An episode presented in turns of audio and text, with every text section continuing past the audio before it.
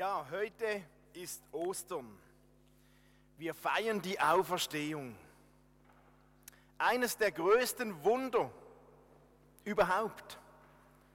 Jesus, der tatsächlich gestorben war, der gekreuzigt wurde, der im Grab war, einbalsamiert wurde, ups, ist auferstanden. Jesus lebt. Jesus lebt tatsächlich. Bis heute, bis jetzt, hier und heute. Hey, wir haben keinen toten Gott. Wir haben einen lebendigen Gott. Ein Gott, der lebt. Wir haben den einzig wahren, lebendigen Gott. Jesus Christus aus Nazareth, der gekreuzigt wurde und der auferstanden ist. Millionen von Menschen bekennen und bezeugen ihn bis heute noch und denkt jetzt ja nicht, nur weil wir ihn nicht so optisch sehen, wie wir uns sehen, könne das nicht wahr sein. Wie kurzfristig gedacht wäre das? Wir stellen ja auch nicht die Existenz von Strom in Frage, nur weil wir Strom nicht sehen. Aber Strom kann man erfahren und spüren. Und genauso ist es mit diesem Jesus. Wir können ihn zwar nicht optisch sehen, aber wir können diesen Jesus erleben. Wir können ihn erfahren, wir können ihn spüren. Wir sind sogar dazu berufen. Jesaja schon, im Jesaja 43 lesen wir, ihr seid dazu auserwählt, mich zu kennen, sagt Gott, an mich zu glauben und zu erkennen, dass ich allein Gott bin. Und am Ende der Bibel, Offenbarung 1, da sagt Gott, ich bin das Alpha und das Omega. Der Anfang und das Ende spricht der Herr und Gott, der ist, der immer war und der noch kommen wird, der Allmächtige. Und dann lesen wir, ich bin der Erste und der Letzte und der Lebendige. Ich war tot und bin lebendig für immer und ewig. Das sagt Gott. Hey, wir haben einen lebendigen Gott. Deswegen feiern wir Ostern. Wir feiern den Lebendigen, die Auferstehung. Wir haben gerade drei Feiertage, wie wir heute in unserer Gesellschaft Ostern begehen. Und wir halten uns lieber an Ostern, da ist die Freude, die Auferstehung. Aber wir dürfen nicht vergessen, vor der Auferstehung gab es auch Schmerz, Leid, Dunkelheit, noch vor ein paar Tagen hatte Jesus Blut geschwitzt. Vor lauter inneren Kämpfen. Wir lesen, wie Jesus gebetet hat, mein Vater, wenn es möglich ist, lass dies an mir vorbeigehen. Lass dies nicht geschehen. Wir wissen und wir lesen, wie Jesus gefoltert wurde. Aufs brutalste. Gekreuzigt, gequält. Er wurde verraten von seinen Freunden, er wurde verlassen. Er starb in Einsamkeit. Mein Gott, warum hast du mich verlassen? hat Jesus gesagt. Und ich denke, es ist gut, wenn wir, bevor wir bei der Auferstehung landen und die Überraschung, die Freude, die wir ein bisschen im Film andeutungsweise gesehen haben, wenn wir uns dem Leid stellen, weil dieses Leiden gehört zum Leben dazu. Dieses Leiden gehört zu unserem Christsein dazu. Vielleicht ist das Leid sogar eines der Merkmale des Christentums. Petrus erklärt uns in seinem Brief im 1. Petrus 4, liebe Freunde, wundert euch nicht über die Nöte, die, wir, die wie ein Feuersturm über euch hereingebrochen sind und durch die euer Glaube auf die Probe gestellt wird Denkt nicht, dass euch damit etwas Ungewöhnliches zustößt. Und Paulus, der redet vom selben im zweiten Timotheusbrief. Im Übrigen sagt er, sind Verfolgungen etwas, womit alle rechnen müssen, die zu Jesus Christus gehören und entschlossen sind, so zu leben, dass Gott geehrt wird. Das Unbequeme, das Leiden, ist ein zentraler Bestandteil unseres Christentums. Das sind unbequeme Worte. Und Jesus selbst hat einmal gesagt, ihr sollt meinen Frieden haben. In der Welt werdet ihr hart bedrängt. Doch ihr braucht euch nicht zu fürchten. Ich habe die Welt besiegt. Das waren die Worte von Jesus. Es scheint also auch mit Gott normal zu sein, dass nicht nur Erfolg und Wunder und Auferstehung und Freude herrscht, sondern auch Probleme und Schwierigkeiten und Herausforderungen dazugehören. Und damit sind wir in der Apostelgeschichte angelangt. Wir sind ja in unserer Serie über die Apostelgeschichte und heute lesen wir im Apostelgeschichte 4. Gerade erst in Apostelgeschichte 3 haben wir gelesen, wie Petrus und Johannes diesen Bettler geheilt haben. Silber und Gold habe ich nicht, aber was ich habe im Namen Jesu, steh auf. Und sie haben diesen lahmen Bettler geheilt. Und das hat Fragen ausgelöst. Da ist diese Auferstehungskraft. Sie haben diesen Bettler einfach geheilt was ich habe im Namen Jesu, steh auf. Und er ist, wurde geheilt. Aber nun kommt die Kehrseite, das hat auch Fragen ausgelöst. Und wir lesen, wie Petrus und Johannes vor dem Hohen Rat standen, wie sie herausgefordert wurden, wie man ihnen Lügen vorgeworfen hatte und sie bedroht hatte, man, sie sollten schweigen. Apostelgeschichte 4. Petrus und Johannes sprachen noch zu der Menge, als plötzlich einige Priester, der Kommandant der Tempelwache und eine Anzahl Sadduzäer auf sie zutraten, voll Zorn darüber, dass die Apostel es wagten, vor dem Volk als Lehrer aufzutreten und dass sie die Auferstehung Jesu bezeugten und damit verkündeten, die Toten würden auferstehen. Sie nahmen beide fest und weil es bereits Abend war, sperrten sie sie über Nacht ins Gefängnis. Plötzlich nichts mehr von dieser Freude und der Kraft der Auferstehung und vom Segen. Nun wurde es unangenehm. Petrus und Johannes wurden verhaftet. Sie landeten im Gefängnis, sie wurden angeklagt. Wir wünschen uns so oft diese Auferstehungskraft. Aber wenn ich die Bibel lese, dann denke ich realistischerweise, gehört es dazu, dass wir auch mit dem Leid rechnen sollten. Verfolgung scheint, wenn ich die Bibel lese, eine normale Erfahrung eines Christen zu sein. Jesus hat einmal gesagt, wenn die Welt euch hasst, dann denkt daran, dass sie mich schon vor euch gehasst hat. Sie würde euch lieben, wenn ihr zu ihr gehören würdet, denn die Welt liebt ihresgleichen. Doch ihr gehört nicht zur Welt. Ich habe euch aus der Welt herausgewählt, erwählt. Verfolgung Probleme, Ablehnung, Spott, vielleicht Gegenwind für uns als Christen scheint normal zu sein, sagt die Bibel. Ob emotional, ob physisch, ob körperlich. Ich habe mir so gedacht, ich habe noch nicht so oft darüber nachgedacht, dass Ablehnung und Gegenwind für uns Christen normal ist. Wenn wir an ein normales Leben als Christen denken, dann kommt uns wahrscheinlich so zuerst der Gottesdienstbesuch am Sonntag in den Sinn oder das Bibellesen oder der Hauskreisabend oder das Gebet und das ist super. Aber wie kommen wir auf die Idee, dass das normal sei? Das Symbol unseres Glaubens ist ein Kreuz, ein Folterinstrument. Das Kreuz war die Foltermethode der Römer. Leiden und Verfolgung begegnen uns in der Bibel als normale Erfahrungen von Christen. Ich finde das herausfordernd.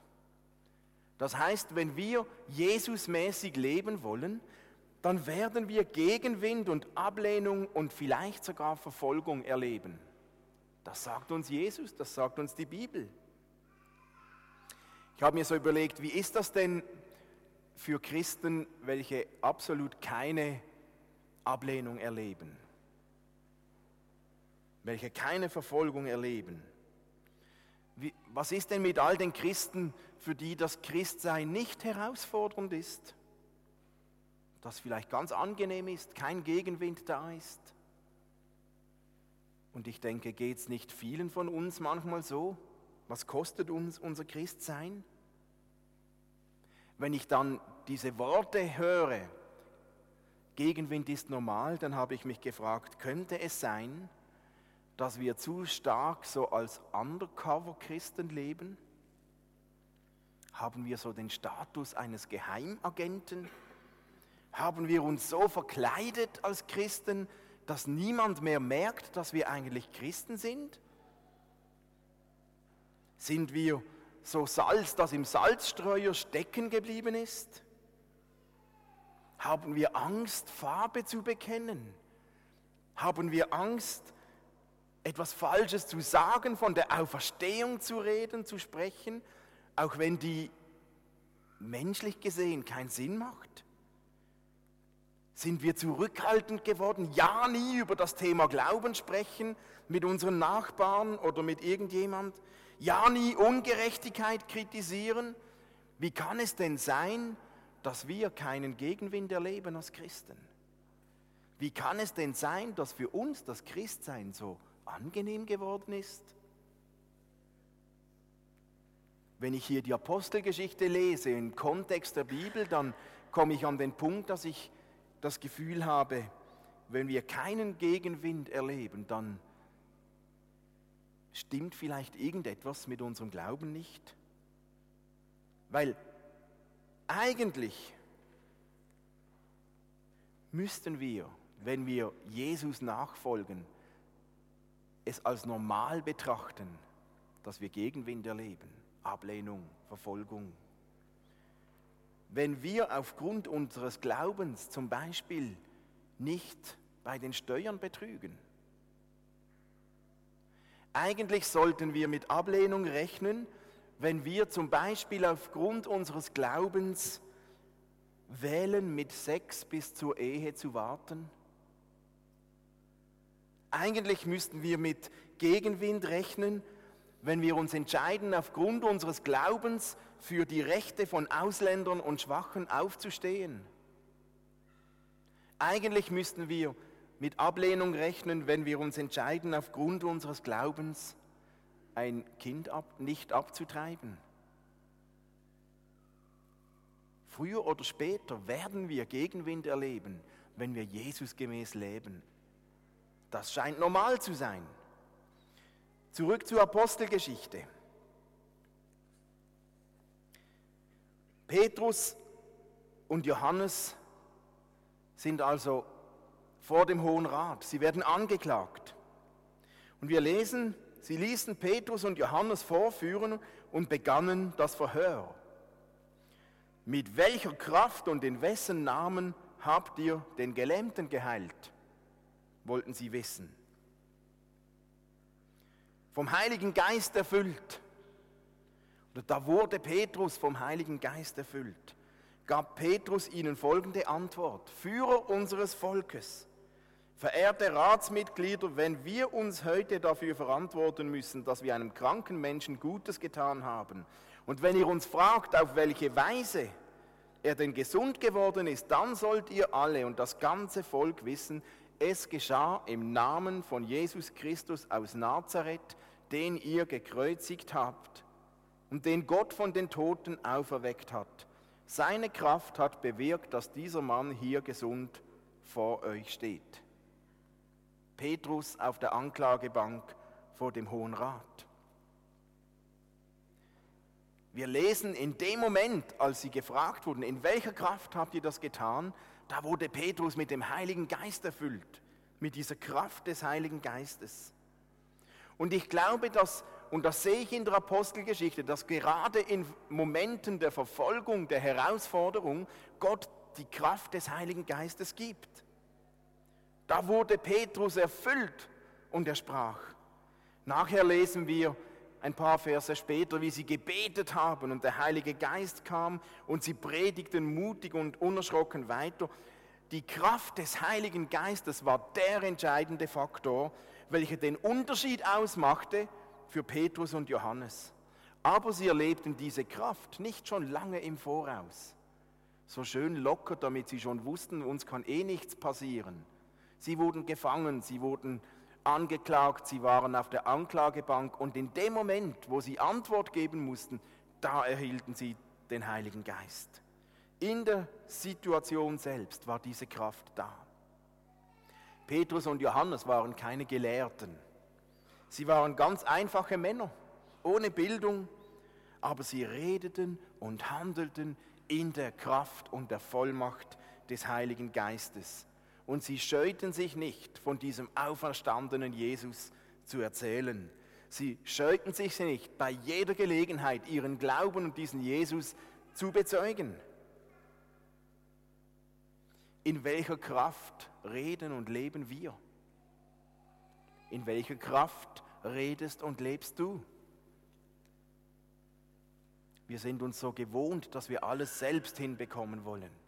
Wir handeln und reden in unserer Kraft. Rechnen wir doch wieder mit der Kraft des Heiligen Geistes. Das hat den Unterschied ausgemacht bei Petrus und Johannes. Und dann lesen wir weiter, ab Vers 12. Als Petrus gefragt wird, in wessen Namen er gehandelt hat, erklärt er, in Jesus allein gibt es Erlösung. Im ganzen Himmel gibt es keinen anderen Namen, den die Menschen anrufen können, um errettet zu werden. Wow. Und dieser Hohe Rat, die wollten Petrus und Johannes verbieten, zu sprechen, von Jesus zu erzählen. Und Petrus entgegnete, was meint ihr in Vers 19? Will Gott, dass wir euch mehr gehorchen als ihm? Wir können nicht aufhören, von dem zu erzählen, was wir gesehen und gehört haben. Das war in der Kraft des Heiligen Geistes. Ich kann das so locker hier von der Bühne sagen, aber die waren auf der Anklagebank. Da ging es vielleicht auch für sie um Leben und Tod. Und die standen hin und sagten, wir können nicht anders, als zu reden und zu erzählen. Wer mit Jesus gelebt hat, wer diese Kraft des Heiligen Geistes hat, der kann gar nicht anders, als von dem erzählen, was er gesehen und gehört hat. Die Frage ist, wie dieser Thomas vorher, ich kann nicht glauben, bevor ich es gesehen habe und meine Finger in die Wundmale gelegt habe. Was hast du gesehen? Was hast du gesehen? Was hast du gehört? Hast du selbst Jesus erlebt in deinem Leben? Was hast du zu erzählen? Oder lebst du davon, was andere erzählen? Läufst du Gefahr, so eine Art Secondhand-Christsein zu leben? Oder lebst du davon, was du vielleicht vor fünf Jahren erlebt hast oder vor zehn Jahren? Dabei ist es ja nicht schlecht, sich in Erinnerung zu rufen, was man mal erlebt hat. Aber um unseren Glauben heute wach zu halten, ist es so wichtig, dass wir sehen und hören und Jesus erleben, auch heute noch, jeden Tag. Wer nichts sieht, wer nichts hört, der hat nichts zu erzählen. Und je mehr man erlebt, desto mehr hat man zu erzählen. Und wir reden hier nicht nur von den übernatürlichen großen Wundern, die ja nicht jeden Tag stattfinden, sondern vom Alltag, vom ganz Kleinen. Was hast du erlebt? Was hast du gesehen? Was hast du gehört in deinem Leben? Und wir kommen zu einem ganz wichtigen Punkt, dieser Hohe Rat in Apostelgeschichte 4. Die erkannten den Grund für den Mut von Petrus und von Johannes. In Vers 13. Die Unerschrockenheit die Unerschrockenheit, mit der Petrus und Johannes sich verteidigten, machte großen Eindruck auf die Mitglieder des Hohen Rates, zumal es sich bei den beiden offensichtlich um einfache Leute ohne besondere Ausbildung handelte. Sie wussten, dass Petrus und Johannes mit Jesus zusammen gewesen waren. Sie wussten, dass Petrus und Johannes mit Jesus zusammen gewesen waren. Das ist der Schlüssel. Das ist das Geheimnis von diesem Petrus und von Johannes. Und der Hohe Rat, der merkte, dass die beiden mit Jesus zusammen gewesen waren. Wo immer Petrus und Johannes war, Es schien, als ob Jesus in ihnen lebte, weil sie mit Jesus zusammen waren. Wer viel Zeit mit Jesus verbringt, dem spürt man irgendwann ab, dass eine Verbindung mit diesem Jesus da war, automatisch. Wenn du viel Zeit mit Jesus verbringst, dann spüren Leute automatisch, dass da etwas lebt, auch ohne irgendetwas zu sagen, ohne vielleicht schon irgendetwas zu tun. Wer viel Zeit mit Jesus verbringt, der bekommt eine Art Ausstrahlung. Dem spürt man diese göttliche Prägung ab, automatisch. Der wird angesteckt mit dem Wesen Gottes, mit diesem göttlichen Gen, mit den Werten Gottes. Bist du infiziert?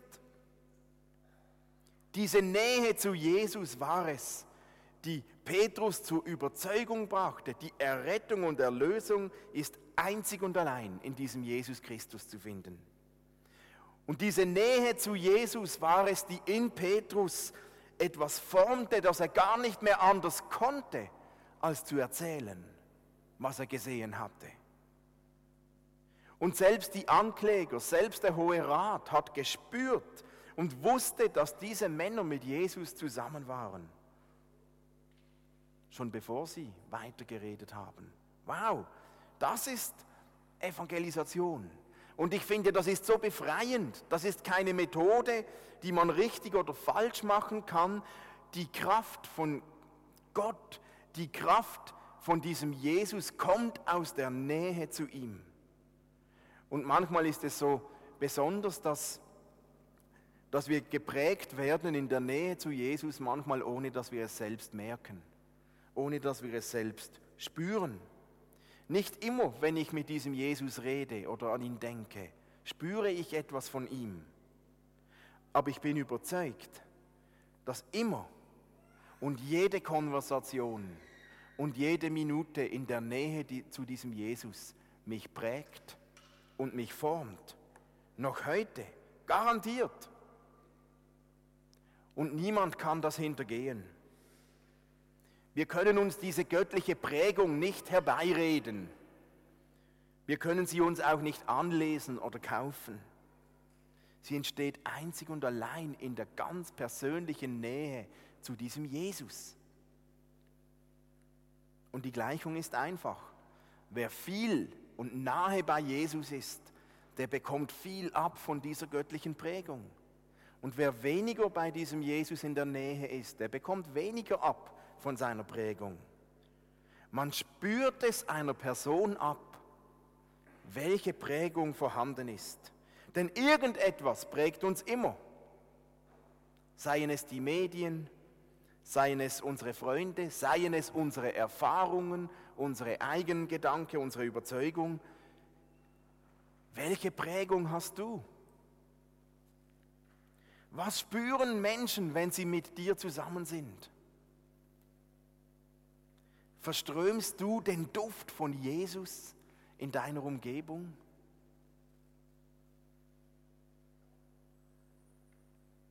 Egal wo du bist, auch ohne zu reden.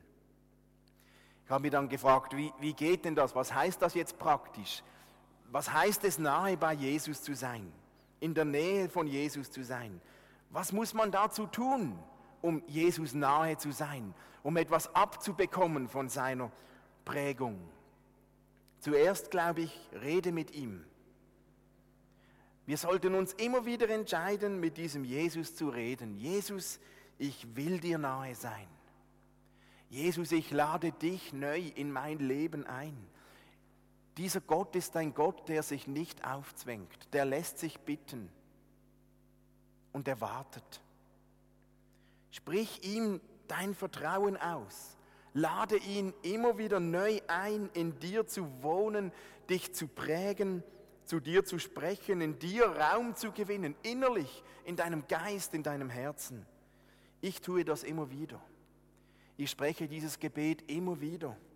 Zum x-ten Mal. Ich erneuere es immer wieder.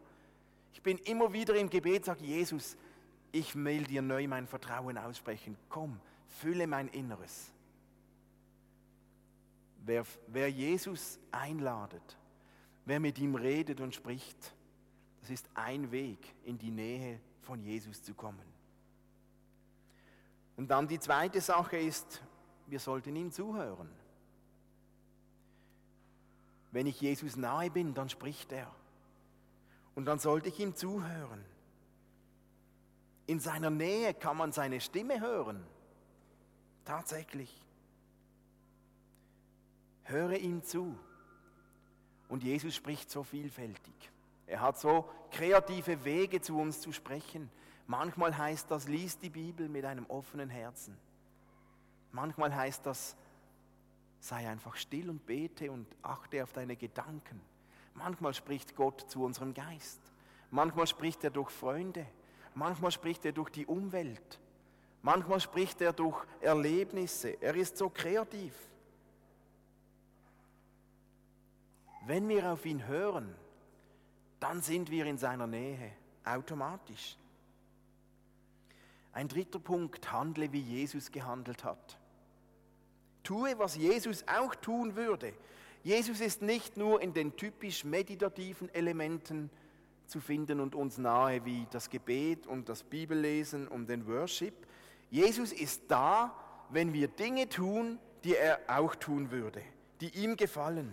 Und manchmal hilft es uns so, wenn wir unser Bewusstsein schärfen dafür, dass wir Jesus nahe sind, wenn wir tun, was ihm gefällt. Was hat Jesus getan, wenn wir in sein Leben schauen? Jesus hat viel gelehrt. Jesus hat über die Wahrheit gesprochen. Er hat vom Reich Gottes erzählt. Jesus hat aber auch Menschen geheilt, emotional, körperlich. Jesus hat Not gelindert, er hat Bedürftigen geholfen, ganz praktisch. Jesus hat Menschen von der Einsamkeit befreit. Er hat sie befreit von der Last der Sünde. Jesus hat Liebe verschenkt. Jesus hat Menschen geliebt und wertgeschätzt. Und er hat Menschen versorgt mit Essen, mit Tipps. Jesus hat Menschen so oft einfach Gutes getan. Er hat auch kritisiert. Er hat auch ermahnt. Er ist gegen die Ungerechtigkeit aufgestanden. Er hat Unrecht angesprochen und Wahrheit gelehrt. Jesus hat Menschen besucht an Orten, wo niemand sonst hin wollte. Menschen, die verachtet waren. Versteht ihr, wenn wir jemandem einfach Gutes tun, dann sind wir Jesus nahe. Automatisch, weil er das auch getan hat und weil er das auch tun würde, auch heute noch.